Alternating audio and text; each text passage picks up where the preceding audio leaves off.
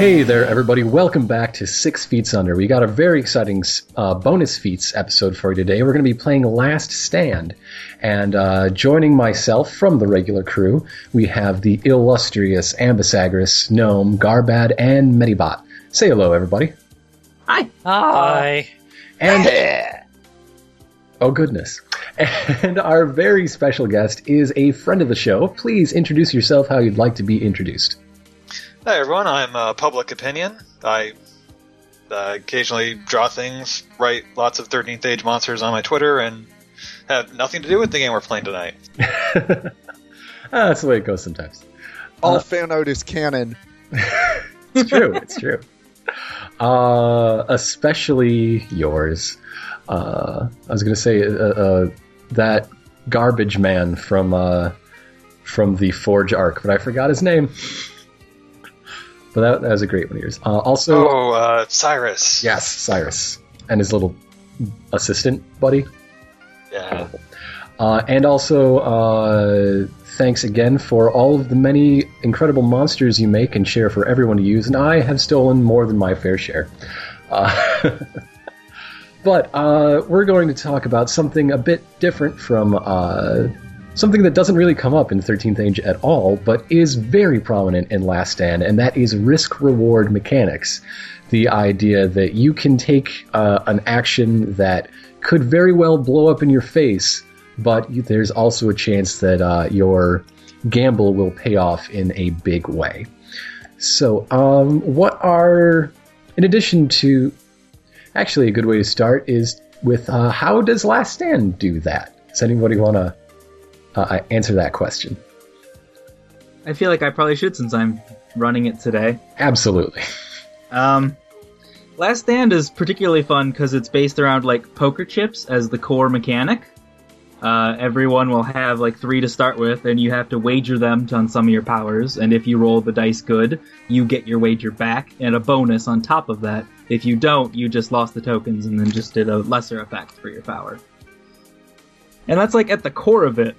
And then it throws in all this other stuff, like some powers make you, like the bases, you roll 2d10, and if either result comes up with numbers, you get bonuses. Some powers make you only roll 1d10. There's at least one power that makes you roll 2d12 for even better odds. And they just do a bunch of stuff with that. There's also collateral. Collateral is kind of attached to really powerful moves, but you risk doing damage to the entire team every single time you use them. So, very powerful moves. You're just hoping you don't accidentally hurt everybody. Yep. And collateral can also have some bonus side effects too, depending on certain stuff, which I obviously included because that's fun. And I think everyone has collateral. That'll be great. Oh yeah, like like a dozen. Just a of them. touch. Uh, so that's how this sort of idea is manifested in the rules of this game. Does anyone have uh, some other games in mind that uh, uh, take risk and reward and do something with them, or, or hopefully something really interesting? Uh, most most of the time when I'm playing a game, the risk and reward isn't really codified. It's it's in the whole idea of you know tactically speaking. Do I charge the mage? Do I do all that stuff? And this is, I think, the first game that really sat down. Other other than like World of Darkness, where you can always botch a roll, but that's nothing. That's something you can't choose. You know Right. you can't choose am i going to risk a botch you're always risking a botch here you can you can if you want to you can make a character that has no wagering and no collateral and just play this completely safe character or you can just make a character or you can make a character who does nothing but wager and collateral and literally can't act any other way And So- also, there's different risks with wager and collateral. You're a lot more safe with wagers than you are with collateral powers, because collateral hurts everybody, but wagers are just less good if you don't win. Yeah, there's this one uh, pair of powers, uh, throw caution to the wind and come back caution, that kind of like exemplify. I mean, one's collateral, the other is a wager. And uh, with the collateral one, you know, it's, you know, you don't have to spend your tokens. You just get to do this thing, and sometimes you hurt your buddies, but you get to be rocketing around the field like a madman and punching bugs in the face. With combat caution, you know, it's it takes tokens. You have to wager them, and uh, you don't you don't even get to roll. You know your your attack. It's it's set is the deal. You kind of get average results. So if you're willing to, you know, play it safe, if something isn't tough, you can just cherry tap it to death. Yeah. Uh, one thing that I think comes up in sort of a a, a less tactical way, I think uh, powered by the apocalypse games actually have a, a high uh, uh, potential, at least, for doing risk and reward, but uh, narratively. You know, uh, most of your moves are going to have a list of things you could get uh, by triggering them, and also a list of ways things could go terribly wrong. Now, in, in most cases, it's going to be uh, like what Garbad said earlier, where the reward is just a, a plain success, though you are risking these problems. But, you know, if, if you were to, uh, I'm sure there are examples of, of the many, many flavors of that engine out there now, or you can easily conceive one that does uh, uh, pump up the risk and make it more of a gamble and, and less of a, a drawbacks you're risking. Uh, I, It's I a- would, I would say probably that would be like an, there would probably some individual move where if you fail, something terrible happens. But for the most part, I would put that I would put uh, the Apocalypse Engine games kind of in the same realm, at least as this as World of Darkness, where there's always a chance of something going wrong. I can't really think of too many absolutely safe moves that you can make in a game like that. Well, what I like about Apocalypse World specifically is that you choose your flavor of risk. Like when things go wrong, you get a say in sort of how it goes. Like if you choose one of these three things to go wrong, like you control what level of risk you're taking, basically. Like what kind of risk. It's risk management in a different way. It's more narrative, as Ironic has said.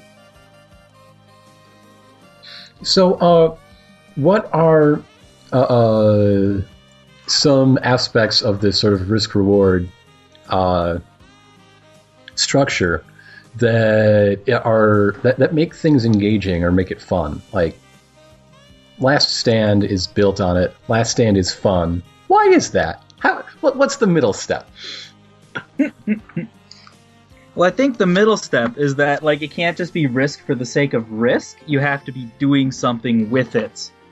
Um, has anyone here ever watched the show The Genius? I know I've recommended it a million times. I've Yeah, I've heard seen you talk about it. Many mentions on Twitter, but I have not tracked it down myself yet. You're all fools. I will link you.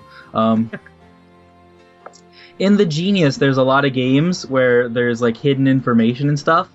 Um, trying to think of oh, a specific example. There was this game that was called um, Open Pass, where what you had to do is you had to flip over cards completely at random and try to make like the biggest number. Was the idea of the game and you could buy additional cards and you had like a random draw deck and you would create a deck to hand to the dealer and the dealer would just flip up random cards after shuffling it the gimmick of it though was that you told them which cards to keep and which cards to throw away and you got 10 cards total out of your 40 card deck they would put a card out and you'd say keep open or pass and open they'd flip it pass they'd toss it away and you'd never see it but the gimmick was like that's a risk versus reward because you don't know what you're going to get until they realize ways to cheat.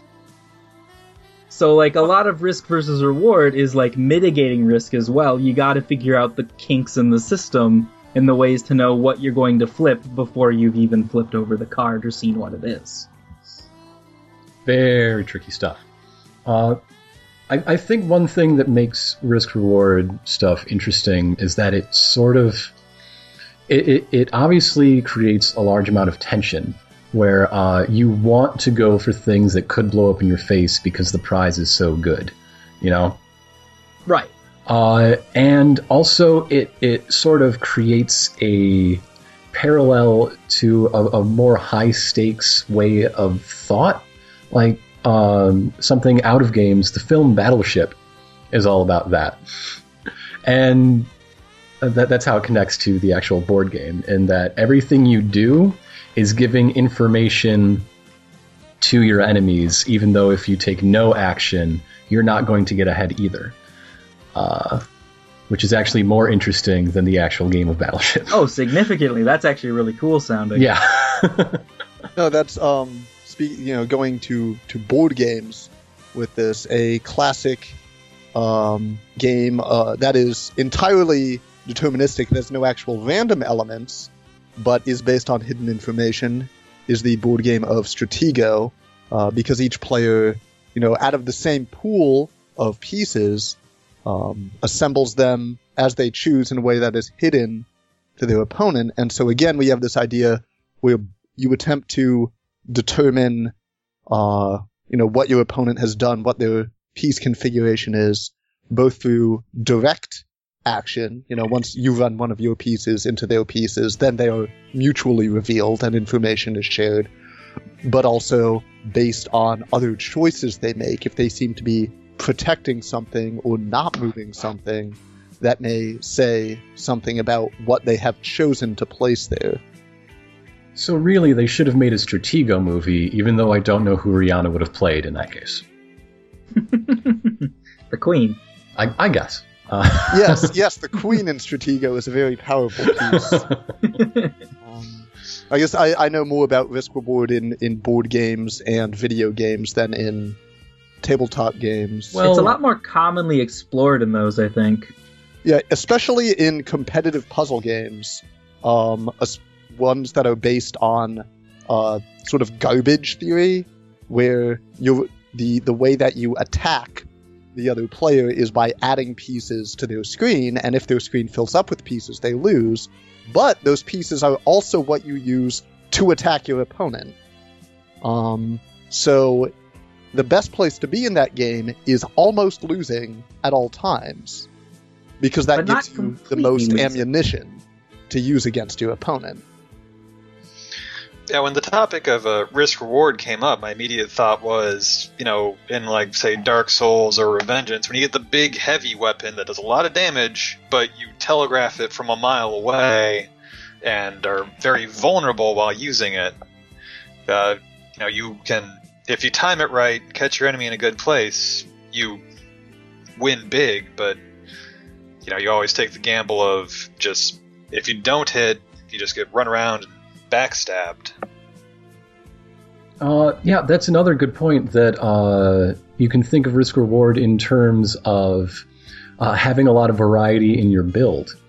Uh, to go back to our central example uh, this week, Last Stand, uh, everything we already mentioned, you know, building your powers, are they very gambly or are they very safe? Even how you set your stats, you know, are you uh, uh, front loaded in one stat so you're offensively practically unstoppable, or are you more rounded so that your defenses actually, you know, matter? Hold up. Yeah. We have a good mix of both of those. Yeah, so yeah. Fun to compare today. Yeah, yeah. Looking at our our party composition, I see you know two characters that have very balanced uh, stat arrays, so they will be High five. Uh, high five. Uh, so th- they will be hard to keep down. Um, Yep. would- and then the two characters with very uh, skewed stat arrays uh, will have the potential to simply overwhelm the enemy, um, with as long as they manage to not get t- taken advantage of. Yeah. By Um, putting on a a, wild card. yeah, by making one stat really high and another stat really low, you end up basically having a weak point, a way that opponents can come at you. Because how damage works in Last Stand is you take damage to your stats. When someone attacks you, you must defend with the exact same stat they're attacking you with. So having a like say a two in one stat is really really bad because anyone who hits you there, like damage will carry over to your other stats. but it gives you so much more leeway to, to punch harder with a different stat. Yeah, because like the same guy That who's got be a one in irresistible. Has a ten in one of their stats, so But ha- having you know even just a, an eight or something higher than that, almost you know the odds of successfully using any one of your powers starts to look very good.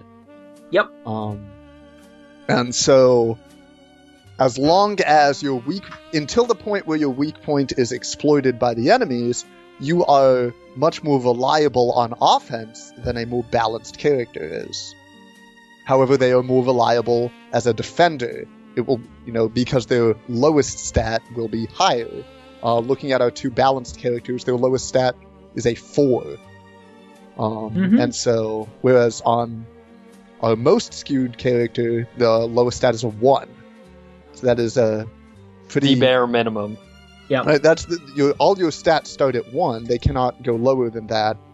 Um, and so if that ends up becoming, um, you know, targeted by the enemies, that could be extremely bad news. Whereas the these balanced characters can sort of, you know, take a few lumps to feel out a situation and not be too worried about that. Uh, kind of going into that though, uh, if you know what your opponent is doing, then uh, a lopsided character has the potential to become extremely powerful. For instance, uh, my character has a, re- one of his stats is a 10. If I know that an enemy is going to attack that stat, I can potentially out damage him. You can Yeah. kill him defensive, defensively. Yeah, I. I my my stat is so high. You know what they say about the best defense. stat, I will instead kill that person. I mean, of, of course you should fight fire with fire. You should Yeah, fight that's a everything with brilliant fire. idea. Uh, if if I may, one one thing that uh, pops up sometimes with risk. Every every time we've been talking about risk and reward so far, that we've been talking about personal risk and reward. In apocalypse games, when you fail a move, something bad happens to you. When you botch in vampire or something like that, something happens to you, etc., etc. Something that's interesting about Last Stand is collateral can damage your entire team. So I, I'm a little, I'm kind of wondering how this is going to play out because, you know, my character has a number of collateral moves, so I, I can, I can stand out and look really cool to the detriment of the team. And I can, like, I can see, I've known several people, and thank God I don't play with them anymore, who, if they played Last Stand, they would throw a fit if their character was damaged by collateral just so somebody else could look cool. yeah. So this this kind of uh, the idea of collateral kind of puts a maturity floor in there. You know, you must be this mature to play, which is weird for a game about guys dressed up as bugs. Extremely strong people dressed up as very strong bugs who respect each other's strength. There are no larvae here. These are the most mature bugs you can find. Are there any playable larvae, actually? I, I didn't look too isn't, closely isn't at a that. pill part. bug larva? No, no. Oh no, it's tick. Okay. Let me look at I, the power. I think we can kill various larval stages of, of giant invader insects and then rip their body parts off to use as weapons. But I'm pretty sure there are no larva uh, uh, bio armors. there are not. I want to just have a bio armor where I cocoon until the battle is over. Larvae. ah, yes. Metapod maximum hardness. There's no risk and no reward in uh, there, there, there is definitely no reward for such no, a what you do is then you throw me into the enemy, and they waste all of their energy trying to attack the cocoon. Uh huh. Uh huh. And then And you then hatch kick into two behind. different baby Mothras, and then you double team Godzilla, and the day is saved. Yeah. Uh, Yeah, we were just talking about uh like personal risk reward versus group risk versus reward, and I was just thinking of like worker placement board games, where there's like a set of actions that everyone can take, but each person only gets a chance to take like a set number of them. Like you put a dude to mark the option you take it, and then no one else can take that action. So it is like a competitive sort of risk. Like if I take this now, it might not be the best move for me, but I might not get a chance to take it later. And if I take it now, it denies that guy the thing. So if you don't take an option, you run the risk of not getting to take it later because of the group's choices. Stone Age is a is a great game for that, and just a really good game all around. Uh, if anyone listening that uh, that perked your ears and, and you want to play an example of that, I recommend Stone Age. I think the quintessential example is um what was it? Argentina? That's not right. I don't know, but I've been playing a lot of um, Argent the Consortium lately, and that's what I that's what hmm that's what's been getting me on that because that's a good game. Level 99 makes good games. Look at their stuff. I do like. Uh, I played Pixel Tactics of theirs. That's enjoyed that. Yeah. It's in the same universe, like all their stuff. So you'll recognize some characters if you go and play Argent after that. So, what are some drawbacks? Like, uh, th- these mechanics aren't found in everything. Why? What are they not good at? Why do people choose not to use them? And because they're stupid isn't always a valid answer. I was sort of thinking of times where, you know, the risk is, you know, so awful that the DM never invokes it, or, you know, or there's a way to completely mitigate the risk and just get all the reward. I was thinking of, uh, you know, material components for wizards, kind of in the in the older Dungeons and Dragons, where theoretically, you know, you've got this. The reward is magic spells. The risk is if you lose this bag, no magic spells. and uh, uh, ritual components in fourth edition got ignored at pretty much every table for the same reason. Yeah, Yeah. nobody wants to keep track of how much bat guano they have, and it's so boring to play a wizard who can't cast spells because then you just sit there. Almost as boring as role playing actually collecting bat guano. Almost, as boring as playing a fighter. oh. Except for in fourth edition, then it's the best thing. Yeah, fourth edition fighters are great. Um, but yeah, I was thinking like the only actual risk-free game, tabletop game that I can think of is one called Retro Causality by Etten, Paul Etten, and that is a game about time travel, which like doesn't like it has a resolution system where you flip a card from a deck, but it's like 50-50. You either need red card or you need black card, depending on how you want to change the past. But uh so there's like not any really risk to it. It's just if you try to do something complicated to fuck with the time stream, you gotta flip a card. Um, and the core mechanic of that is like there's a bunch of note cards lining historical events that are important to the party, and whenever anyone messes with it, they write a new note card and places on top of it, and then you figure out how that changes the cards after it in the time stream. So it's like that's uh, I guess like Fiasco too, like narrative sorts of games. The ones I can think of, like fully narrative, are the ones I can think of where there aren't any actual risk elements. Like everything uses something. Well, I, I suppose then it's where do you draw the line between there's a chance of bad things happening Yeah, uh, and an actual like risk reward uh, uh, mechanic. right. There's a big difference between having risk and designing around risk. With yeah, if if you, you guys know the card, the, the like the worst card game in the war, in the world, War, Mhm. Yeah. Mhm. Yeah. where you're just flipping cards. That's all you do. That's the only game I can think of that doesn't have any risk reward because you have no choice. You have no reward. Yeah, nothing happens. You just waste your time. The reward comes when you figure this out about the game. It- it- Actually, the it's about uh, comes- self-actualization, really. The reward comes once you start realizing where the aces are and you start palming cards, and then I've won every game of war I've ever played.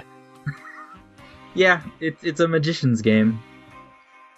You gotta shuffle the deck so all your big cards come out. I don't the know why. time. For some reason, war of all games makes me hyper competitive. like I have to win war of all of all games, and so I cheat like you wouldn't believe. Well, that'll also actually end the game. Yeah, I can't stand losing war. Hmm? Like this is bullshit. Fate will not control me.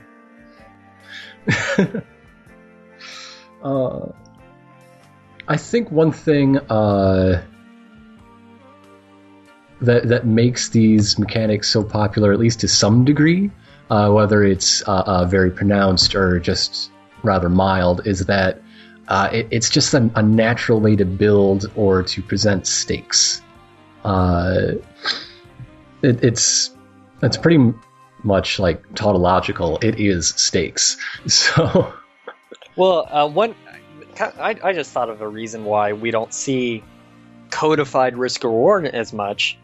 It's uh, one of the reasons is a lot of game RPGs have class based systems, and you know, this game everything is modular. The the armor you show up with, each individual ability can be swapped about and all that jazz to make completely different characters. And in fact, the basic way to create a character is to randomly draw your powers.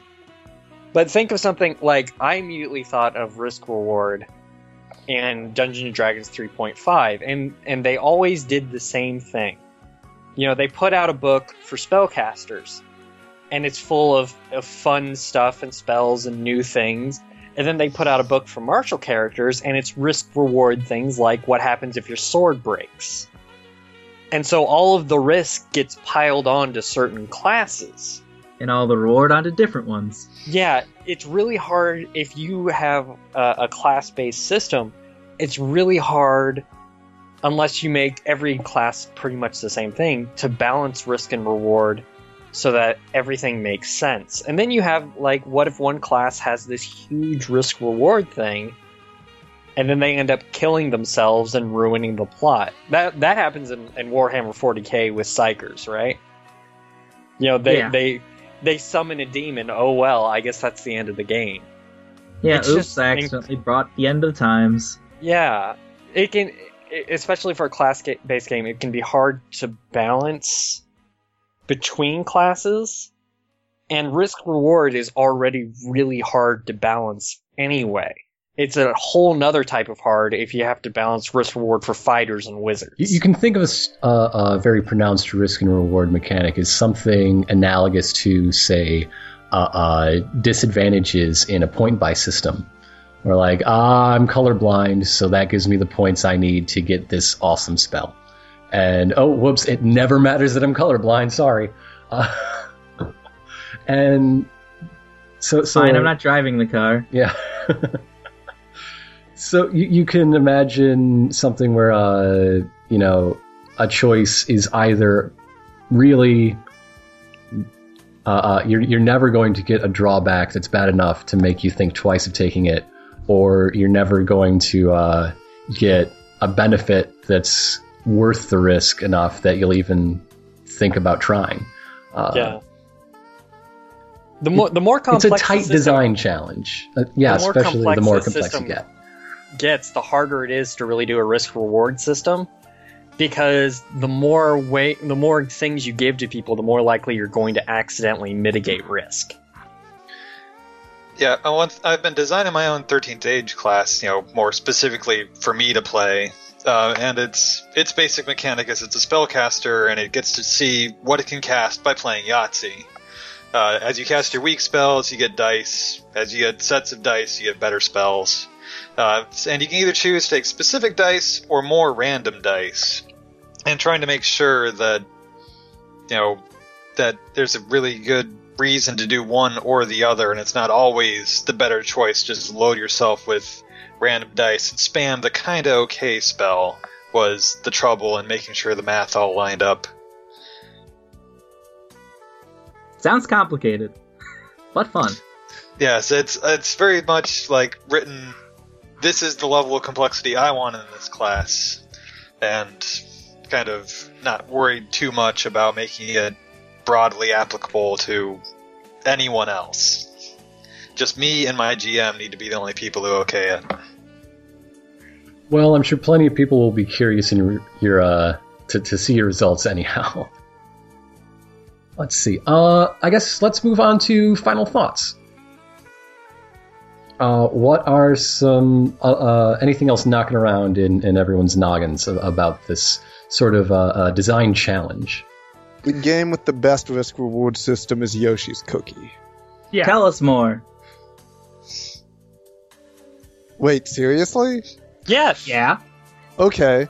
So in Yoshi's Cookie, um, as in in versus mode, uh, there, there are the five normal types of cookies, and then the special Yoshi cookie that looks like Yoshi's head, and that Yoshi cookie is what enables you to perform attacks.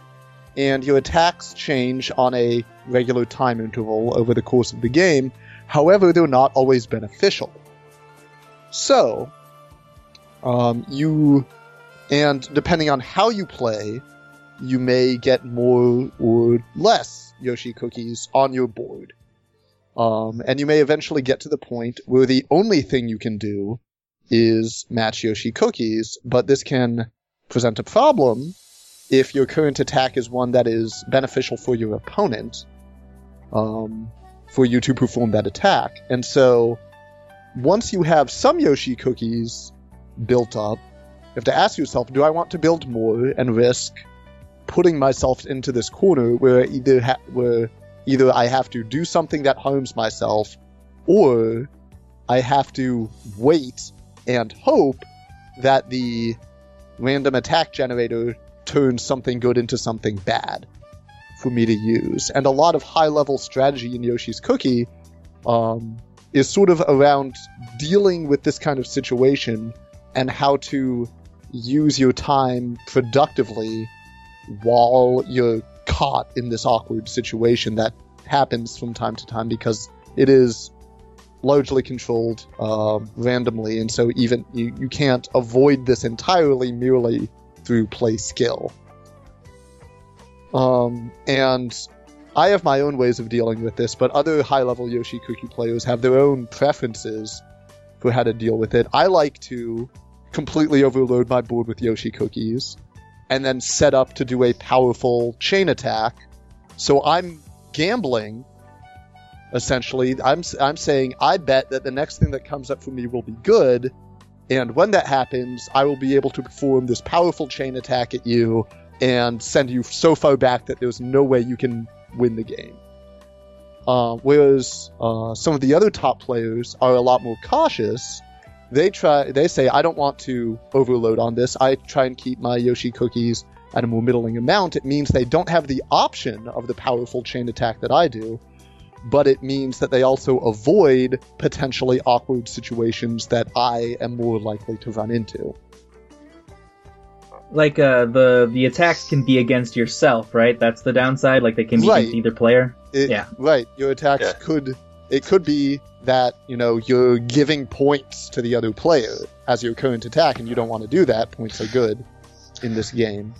Um, but then, you know, if depending on how you play, you know, I am likely to just have to sit there and wait for three and a half seconds for it to change and pray that it turns into something good. Like Whereas the one more player plus three. Right. It- Whereas the more cautious players will have more options in that situation. Kind of just now that you said that, what I'm thinking is I think risk reward mechanics work best either in single player competitive games or single player games, period. Because you have, like, you control your own risk and reward. Medibot can create his own strategy. But let's say there was some sort of tag team Yoshi's cookie, and I was eating all his cookies, I ruined his strategy. Right. I think I think that's an many- important thing to mention is that like with risk reward, the mechanic doesn't work unless the player understands that they're taking a risk. Yeah. And so there is some element of um, system knowledge going on. I wouldn't like. I only developed this strategy once I understood the system and realized I that I was allowed to take this risk, and I enjoy the reward enough that I frequently do take the risk. And I, I would say uh, a big thing about risk reward is at least this might just be a preference. I prefer it when I choose the risk for a reward I choose rather than having a risk inflicted on me. Uh, if, again, kind of the Yoshi's Cookie thing, if I were playing some sort of team puzzle game, I could ruin Medibot's game by taking a risk that he thinks is absolutely stupid because I'm a bad player. And that would probably be really frustrating for him. But you got something like Dark Souls, you can take whatever risk you feel comfortable with because you're the one who has to deal with the consequences. In 4th edition, I've seen a lot of strikers take huge risks to do damage, and then they'll die and suddenly the team is down a person and the entire game is more difficult. And that can be kind of frustrating. Right, and that ties into general general strategy of cooperative games, um, where the, the team does need to be coordinated and be on the same page. Yeah. Um, Yeah. And which can get awkward in cooperative games that almost make more sense as single player games with one player controlling the multiple units. Yeah, Yeah, I've been thinking that's- this whole time like XCOM and Fire Emblem are this exact sort of thing where you can take a risk with an individual dude, and if it goes badly, well, you still have five more. That's okay. You can keep playing. It isn't quite as good always in a tabletop game. Just keep some risk- guys in your pocket, and you'll be fine. Yeah, just keep some extras. You got your six pack. Yeah. oh, let's play Paranoia then. the, the risk is you're playing Paranoia. The reward is you might not be playing Paranoia soon. Wait, what? I mean, that Hold on, sounds when like a this turn takedown, into, but- into we don't like paranoia. No, no. I mean, that that's a that's a positive. I like Paranoia, but wish it was mechanically better. I will leave it at that. Wait, you know the I, rules? I'll give you that. It has some problems. That's, it has. that's treason. Yeah, I know that's part of the problem. Truly, Yo, let's the play greatest, some Last Stand. yeah, let's the best do game of. Paranoia I had wasn't sold as Paranoia. My apologies. Last stand. Last Stand. Last Stand. All right. Does, Uh, does, does everybody else uh, uh, cede their their call to final thoughts? Uh, yes. Okay. Last We're supporting these stand. G- g- gonna sum it. Last stand. Hush, so I can summarize.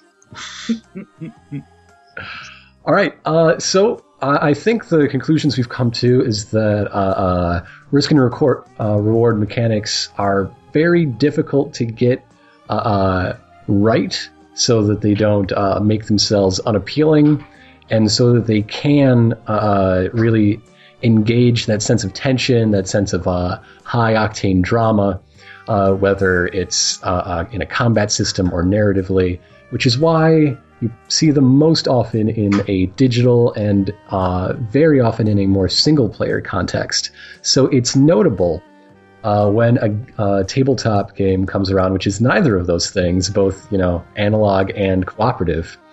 Uh, that that manages to pull it off in such a cool way. So uh, we're going to play that very game, one of few, and uh, so join us in that that next file in in your pod catcher list, uh, where we're gonna play us some Last Stand. Now you can make that noise. Last stand. Stand. Yeah. See you there, folks. Welcome to the Last Stand project. Last stand.